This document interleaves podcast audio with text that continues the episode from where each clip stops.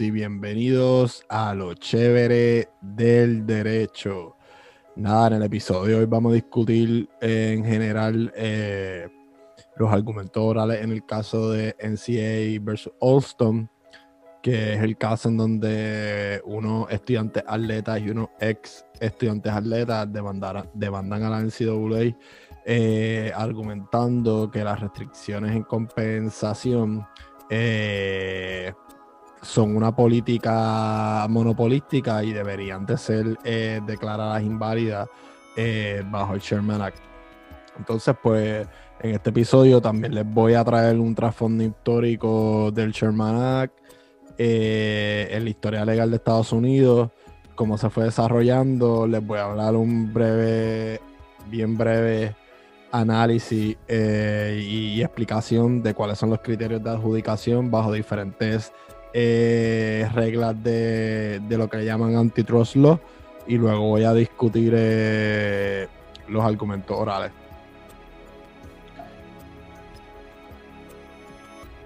Este, el trasfondo sociopolítico y económico eh, en el periodo que se conoció como el, el Gilden Edge fue lo que verdaderamente prepara el escenario para el Sherman Act que, que, se aprobó en el 1800. 90. Eh, el antagonismo público hacia los fideicomisos corporativos que permitían a los competidores fijar precios y, dividir mercados creció durante este periodo. Y como les pongo aquí, al principio de los fideicomisos se convirtieron en un fenómeno regional, luego pasaron a convertirse en un fenómeno nacional. The Standard Oil Trust, The American Cotton Trust, The Nationalizing Oil Trust, The Sugar Y el National Trust. Fueron uno de los muchos. El Standard Oil Trust era de los. Se me olvidó ahora el nombre de esta gente famosa. Nada, eh, eso fue durante la época que se crearon este, también las grandes familias de Estados Unidos que ya al final del siglo XIX controlaban este, básicamente eh, todo lo que pasaba en Estados Unidos. Este periodo también fue testigo del, del, espectacular crecimiento de la industria de los ferrocarriles, especialmente la expansión hacia el oeste de la nación americana. Los agricultores fueron la primera fuerza laboral que sufrió el impacto de estas prácticas monopolísticas. A mediados de la década de 1860 se promulgaron leyes a nivel estatal en un intento de regular la industria de los ferrocarriles. La legalidad de estos estatutos fue rápidamente cuestionada. En síntesis, reclamaron que no estaban los estatutos dentro de la autoridad de los estados, una interferencia inconstitucional con el comercio interestatal y una violación a la cláusula del debido proceso de ley y a la cláusula contractual. El Tribunal Federal sostuvo que los estados no tenían autoridad para regular la industria de los ferrocarriles, incluso cuando pasaban por dentro de su territorio, ya que violaban el comercio interestatal. Y pueden ver el caso de Railroad Commission Cases, 106 USS 307 1886. En 1887, eh, y luego de esa decisión, el Congreso aprobó la Ley de Comercio Interestatal para regular los ferrocarriles. Fue el primer intento del, del Congreso de promulgar una medida reguladora económica de manera integral a nivel nacional.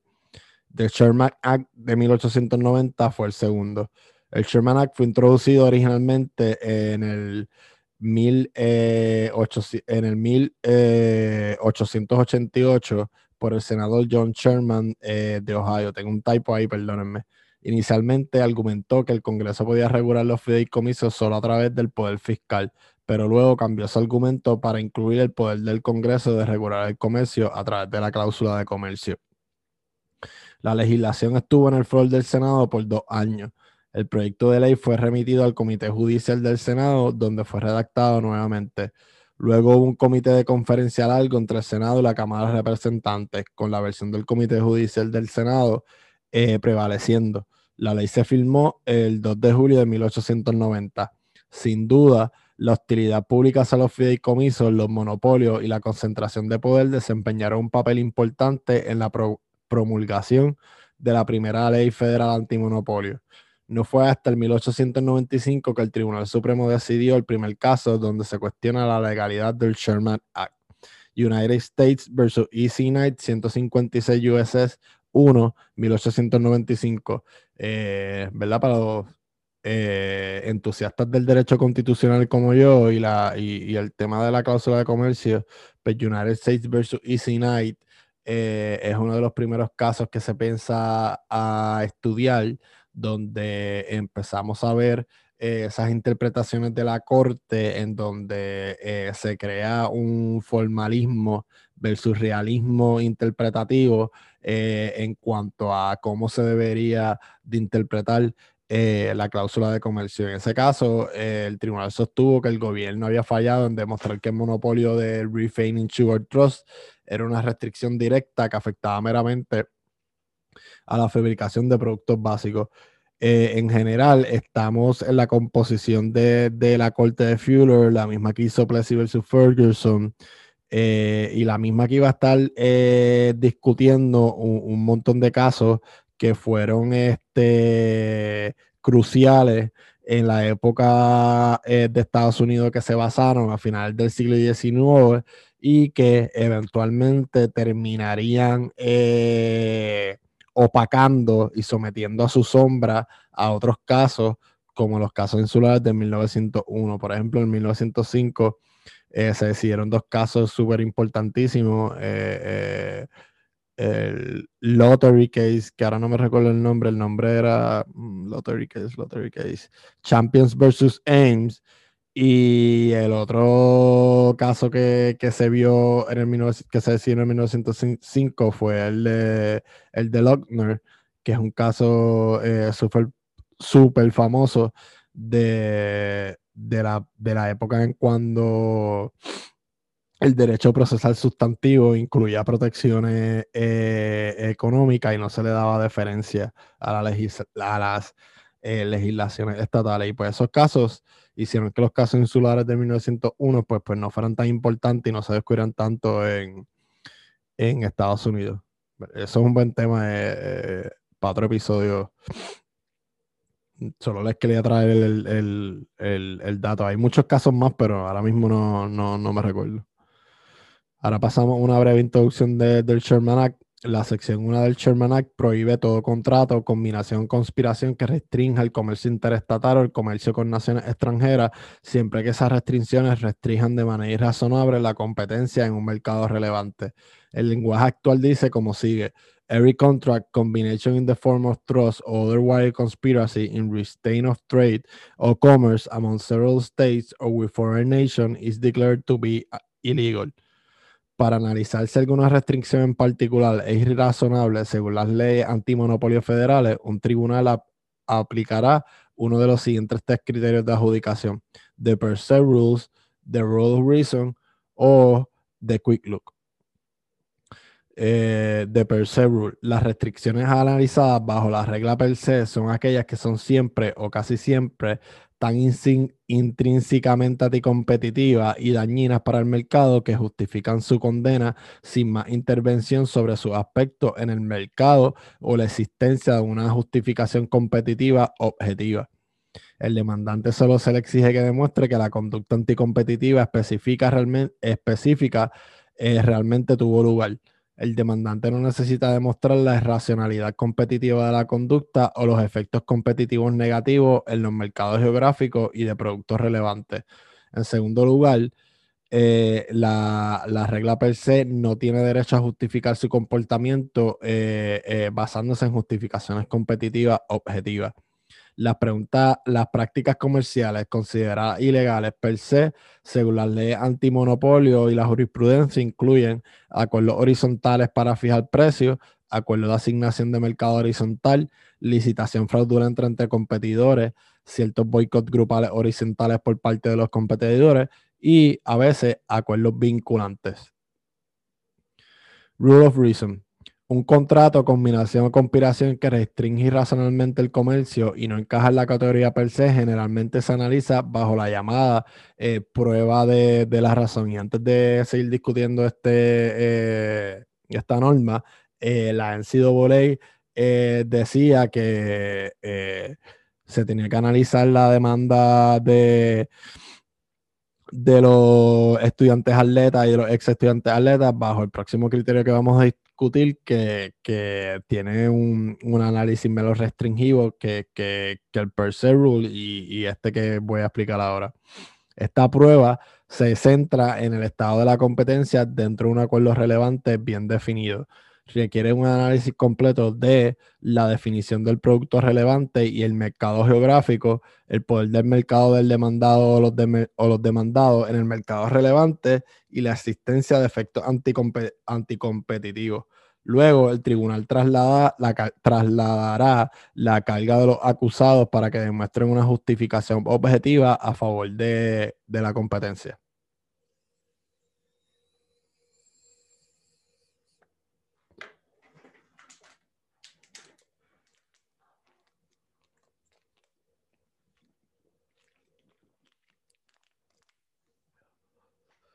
Este análisis distingue entre restricciones con un efecto anticompetitivo o que dan lugar a conductas que pueden causar tal daño que son perjudiciales para el consumidor y restricciones que estimulan la competencia que son el mejor interés eh, para el consumidor. La mayoría de las reclamaciones antimonopolio se analizan bajo esta prueba, según la cual los tribunales deben decidir si imponen una restricción irrazonable a la competencia. Al, hacerlo, los jueces consideran una variedad de factores que incluyen la intención y el propósito de adoptar una restricción, la posición eh, competitiva del demandado, específicamente eh, información sobre el negocio relevante, su condición antes y después de que se impusiera la restricción y la historia, naturaleza y efecto de la restricción. Eh, también eh, la estructura y las condiciones competitivas del mercado relevante, las barreras de entrada y la asistencia de una justificación objetiva para la restricción ninguno de los factores es decisivo y los tribunales deben eh, sopesarlos para determinar si una restricción particular del comercio es competitivamente irrazonable. Ahora vamos para la última, que es el Quick Look. Eh, bajo esta versión eh, abreviada del análisis de la regla de razón, el tribunal no necesita realizar el análisis riguroso del mercado y los efectos anticompetitivos que requiere la regla de la razón. En cambio, el demandante solo necesita mostrar una forma de daño al mercado. Un tribunal podrá aplicar el análisis cuando la conducta del acusado es del tipo que, si bien no es ilegal per se, parece tan probable que tenga efecto anticompetitivo que no es necesario que un tribunal realice el análisis eh, completo. El Tribunal Supremo de Estados Unidos, en el caso National College Athletic Association versus Board of Regents University of Oklahoma, comentó que esta mirada rápida a veces se puede aplicar en un abrir y cerrar de ojos. El Tribunal Supremo Federal aplicó la prueba de revisión rápida en FTC versus Indiana Federation of Dentists a ciertas reglas que restringían el acceso de las compañías de seguro a la radiografía o X-rays.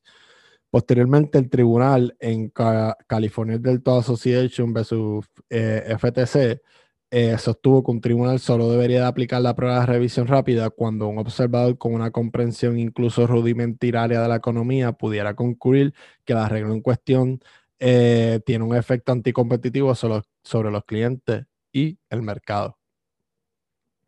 Ahora pasamos específicamente para los argumentos orales de NCAA versus Austin.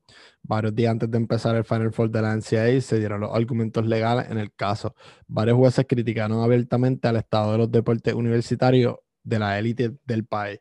Pausa, justo también cuando se, se iban a empezar los argumentos orales, vimos estos threads que se dieron en, diferentes redes sociales de mujeres atletas que, de baloncesto en las universidades, inclusive de División 1, eh, ¿verdad? Que uno comprendería o daría por la mata que eso no pasaría en algo de División 1, aunque para mí no es aceptable en ninguna división, pues unas mujeres se están quejando en la diferencia eh, que había en las facilidades eh, que se le daban y la preparación a equipos masculinos de baloncesto y equipos femeninos de baloncesto en el torneo de la NCAA eh, colegial. Y pues fueron una foto espeluznante porque la, la NCAA teniendo tanto dinero eh, eh, estaba evidenciando cuando menos le corresponde el trato y la diferencia que ellos le dan eh, a, estos estudiantes atletas hombres y a estos estudiantes atletas mujeres. O sea, los hombres tenían unas super facilidades para entrenar o sea, una super comida y, las mujeres eh, em, de los que iban a participar en el torneo tenían lo peor. Obviamente, después de, varias quejas, se fueron viral con un montón de cosas. Eh, pues la NCAA trató de mejorar y pues le dieron un poquito de mejor condiciones, pero tampoco la calidad que se merecen las mujeres atletas. Así que eh, no, no fue un buen exhibit para la NCAA. Eh, yo pienso, mi posición personal es que la NCAA trata a esta gente como esclavos. Eh, están ahí básicamente en una servidumbre involuntaria y después, tras que están en una servidumbre involuntaria, eh, donde tú no recibes compensación y donde ni siquiera te quieren pagar compensación a nivel este, académica, que de eso se trata este caso. Eh, también hay un discrimen eh, eh, de sexo en, en cómo tú tratas los deportes de los hombres y los deportes de, las mujeres. Este caso se, presentó como una demanda de clase contra la NCAA y la Athletic Conference argumentando que las restricciones de la NCAA sobre elegibilidad y compensación violar las leyes antimonopolios federales al prohibir que los atletas reciban una compensación justa del mercado por su trabajo. Un tribunal de Distrito Federal de California dictaminó que la NCAA podía restringir los beneficios que no están relacionados con la educación, como los salarios en efectivo, pero prohibía a la limitar los beneficios relacionados con la educación, como computadoras portátiles gratuitas o pasantías pagadas de posgrado. Y pues esto es lo que a mí me motivó más grandemente a, hacer este episodio porque me parece interesante en cómo la NCAA eh, demuestra o te está admitiendo indirectamente de, pues, que son unos negreros y que tienen de esclavo a, la NCAA. Eh, porque ni siquiera quiere que, que haya compensación en cosas académicas. ¿Me entiendes? Yo soy de las personas que, que piensa que deberían de recibir todo tipo de compensación o la que quieran. Y, hablando de eh, compensación, se olvidó eh, incluir la presentación una tabla de los estados y la legislación, pero ya tenemos eh, un sinnúmero de estados donde ya va a entrar legislación que ya se aprobó y hay un sinnúmero de estados eh, que estas nuevas legislaturas estatales han presentado muchos proyectos para regular eh, este tipo de, de conducta. Y a lo que me refiero con esto, pues que si por alguna otra razón los tribunales determinan de que no le aplican la regla antimonopolística a la NCAA, y, y, la ley de monopolio, de antimonopolio falla en ese sentido a nivel federal, pues los estados estarían capacitados para demostrar eh, a nivel estatal que ellos serían más eficaces en regular eh, el tipo de compensación que se le dará a sus atletas en, en sus estados. La NCAA se fundó en 1905 y la misión de la NCAA, según sus postulados, es to maintain intercollegiate athletes as an integral part of the educational program and the athlete as an integral part of the student body, and by so doing, retain a clear line of demarcation between intercollegiate athletes and professional sports. El abogado Seth Warren Waxman argumentó en representación de la NCAA Dijo a los jueces que durante más de 100 años el carácter distintivo de los deportes universitarios, eh, sorry, antes de entrar a discutir los argumentos orales, habían tres reclamaciones específicas.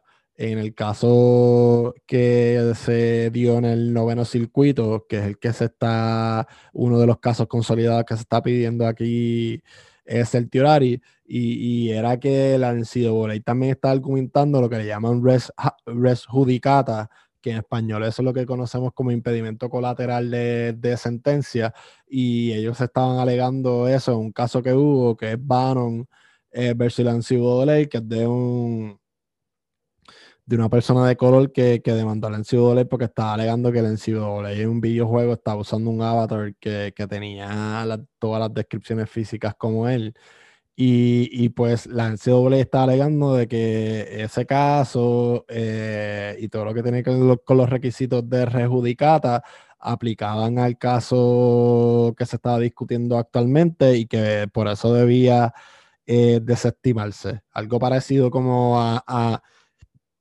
cosas juzgadas.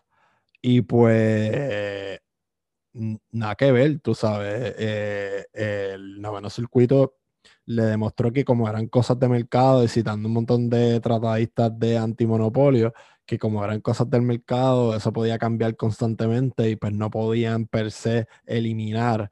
Eh, eliminar eh, que, que, en un futuro eh, personas acudieran a los tribunales eh, por verse afectados eh, por prácticas monopolísticas, porque el mercado constantemente estaba cambiando y algo que en un pasado no tenía un efecto monopolístico o un daño a, a unas prácticas en los mercados, en un futuro sí podía tenerlo y siempre se debería de mantener la puerta para que pudieran argumentarlo. También estaba argumentando que había third sí básicamente que el presidente controlaba, diciendo que el presidente que controlaba era NCAA versus Oklahoma Region eh, Board Members, Region of eh, Oklahoma eh, Region Board Members, un caso del 1985 relacionado con unas restricciones a, a la televisión del college eh, fútbol. Ahora, este, entrando en, los argumentos orales, pues, eh, dándole concentración solamente a lo que tiene que ver con las prácticas antimonopolísticas, eh, el tribunal del noveno circuito, pues obviamente dijo que, no aplicaba lo de Bresudicata y pues no aplicaba lo de lo de esterdiólisis eh, y entonces esto es otra cosa. el análisis de todo este caso nada más se basa en compensación educativa para que vean lo negrero que son esta gente. No es que tan solo no te voy a dar compensación mientras eres un estudiante atleta, sino aprovecha eh, tu educación mientras estás estudiando también, quédate bruto, porque no te voy a dar los materiales ni nada. Gracias. El abogado Seth eh, Waxman argumentó en representación de la NCAA dijo a los jueces que durante más de 100 años el carácter distintivo de los deportes universitarios es que lo han jugado estudiantes que son aficionados, lo que significa que no, les, no se les paga por su juego, debido a que la diferenciación entre los deportes universitarios y los deportes profesionales promueve la competencia, deben respetarse de respetarse las reglas como las de este caso que están razonablemente diseñadas para preservar el amateurismo tal y como lo ha definido la, la NCAA. Y si es Rosita. El enfoque de Waxman en el concepto del amaturismo provocó una avalancha de preguntas de los jueces.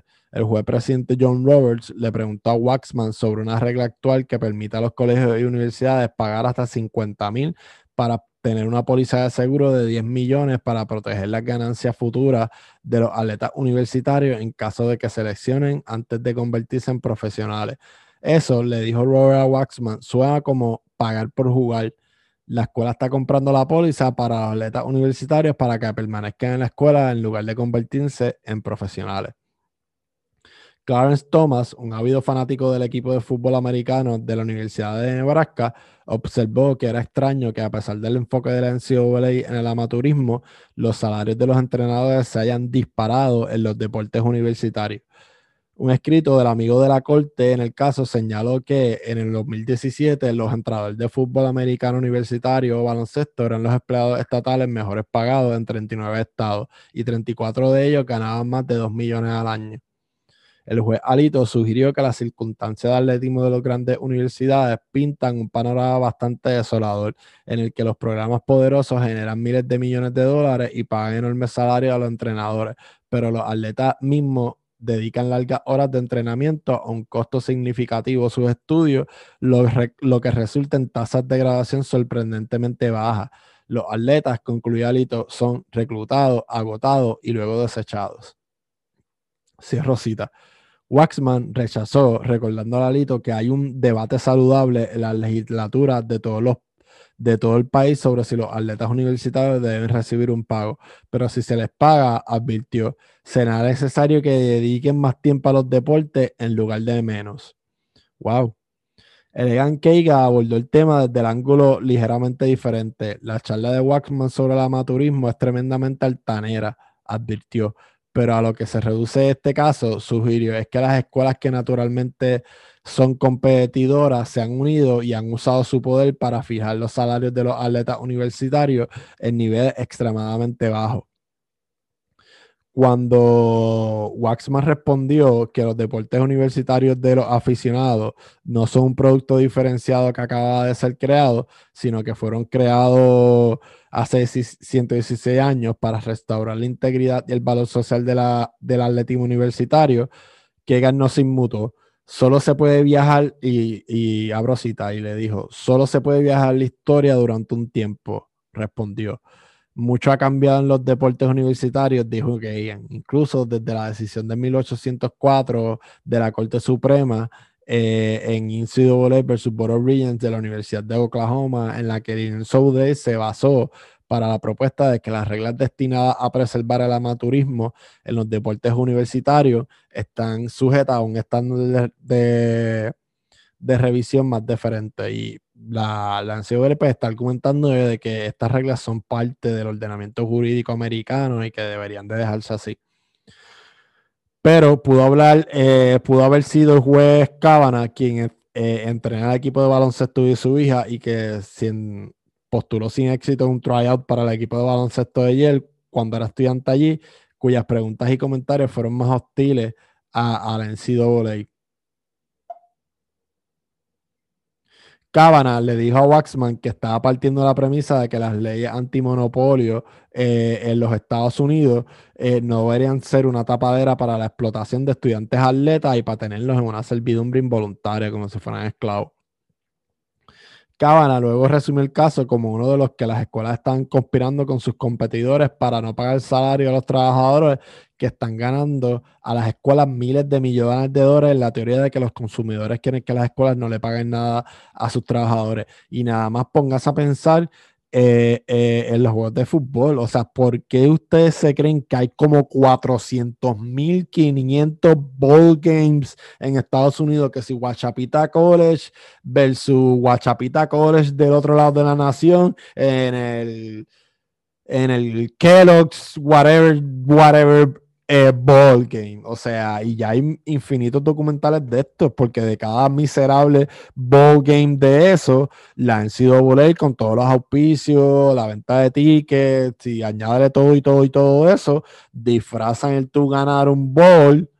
Eh, con tal de explotar a la gente y, de sacarle dinero a estos, ball games. Se le saca muchísimo dinero a estos ball games. La NCAA es una industria billonaria, billonaria. Y hay muchos eh, equipos que ganan mucho dinero, eh, equipos en todo esto que ganan mucho dinero. Y hay este presupuestos para equipos que de, de universidades que pasan los millones de dólares sin pagarle un salario.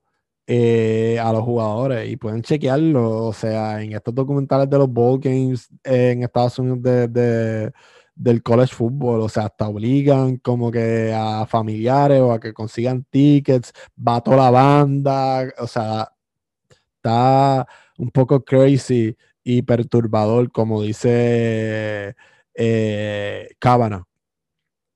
En representación de los atletas universitarios, el abogado Jeffrey Klesser dijo a los jueces que la NCAA ha tratado repetitivamente de defenderse de los desafíos antimonopolio al predecir que la competencia económica entre sus escuelas miembros destruiría la demanda de los consumidores por los deportes universitarios.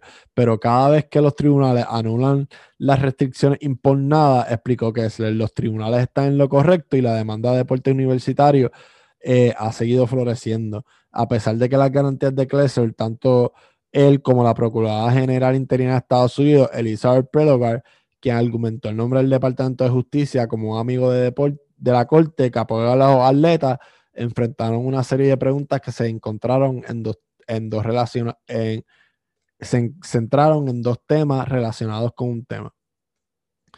¿Qué efecto tendría en última instancia un fallo a favor de los atletas sobre los deportes universitarios y el papel del Poder Judicial en ellos? La primera categoría de preguntas se centró en la decisión del Tribunal de Distrito de que las escuelas podían proporcionar hasta 5.980 por año un atleta universitario como un beneficio solo por ser miembro de un equipo universitario. Thomas le preguntó a Klesser sobre un escenario en el que una encuesta encontró que los consumidores no se opondrían a que los atletas recibieran hasta 20 mil por año. ¿Qué pasa entonces? preguntó Thomas. ¿Volveremos a la corte otra vez?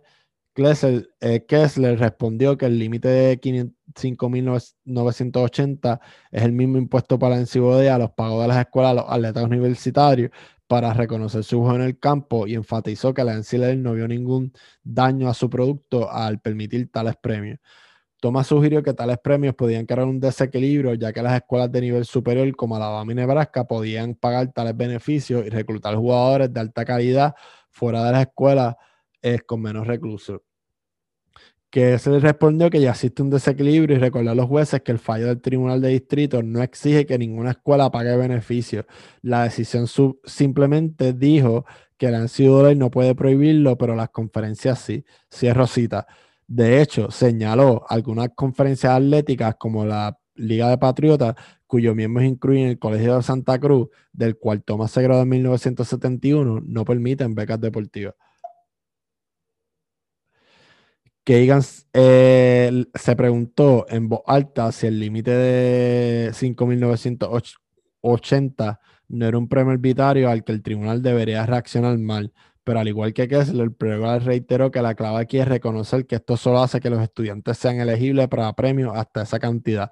Nada en el fallo de la Corte de Distrito, enfatizó Prelogar, sugiere que todos los estudiantes automáticamente obtienen ese dinero solo por jugar en un equipo. Pregola estaba haciendo su debut argumentando como procuradora, general interina del presidente Joe Biden, aunque anteriormente ha argumentado entre el tribunal siete veces. Cabana le pidió a Pregola que respondiera a la afirmación de Waxman de que si se permite que el fallo del tribunal de distrito se mantenga, la definición de beneficios relacionados con la, con la educación se extinguiría, convirtiéndose muy rápidamente en solo un pago automático para los atletas universitarios. Pregoral se resistió a esa afirmación y le dijo a Kavanaugh que el Tribunal de Apelación consideró este argumento y dejó en claro que la orden del Tribunal de Distrito no puede interpretarse con precisión para permitir pagos falsos.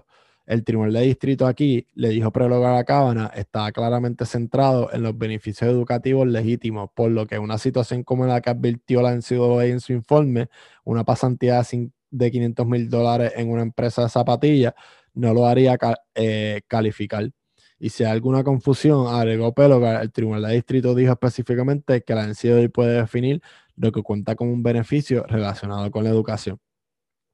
Steven Breyer le dijo a Kressel que este era un caso difícil para él, incluso porque lo preocupaba mucho que los jueces se, se metieran en el negocio de decidir cómo se deben administrar los deportistas aficionados. Y dependiendo de qué cómo dictamina el tribunal, señaló Breyer, también podría afectar otras áreas de la ley antimonopolio.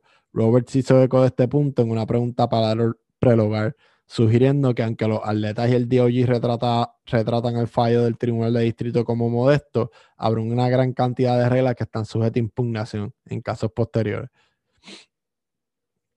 Prelogar trató de asegurar a los jueces diciéndole que las normas legales mismas protegen contra la microgestión, pero Waxman volvió a este tema durante su refutación. Una vez que los tribunales comienzan a trazar sus propias líneas, argumentó, el litigio perpetuo y, su, y, superintendencia judicial son inevitables, pero no estaba claro si estas preocupaciones serían suficientes para superar las preocupaciones claramente significativas de los jueces sobre las restricciones que la NCAA trató de defender eh, ese miércoles.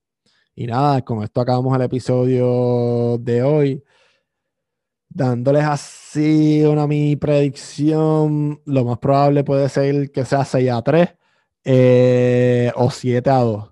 Cualquier otra cosa que 6 a 3 o 7 a 2 me sorprendería eh, grandemente. Y nada, esperen la decisión de este caso más o menos para verano y, esperen el análisis de la decisión eh, de parte de nosotros en un episodio.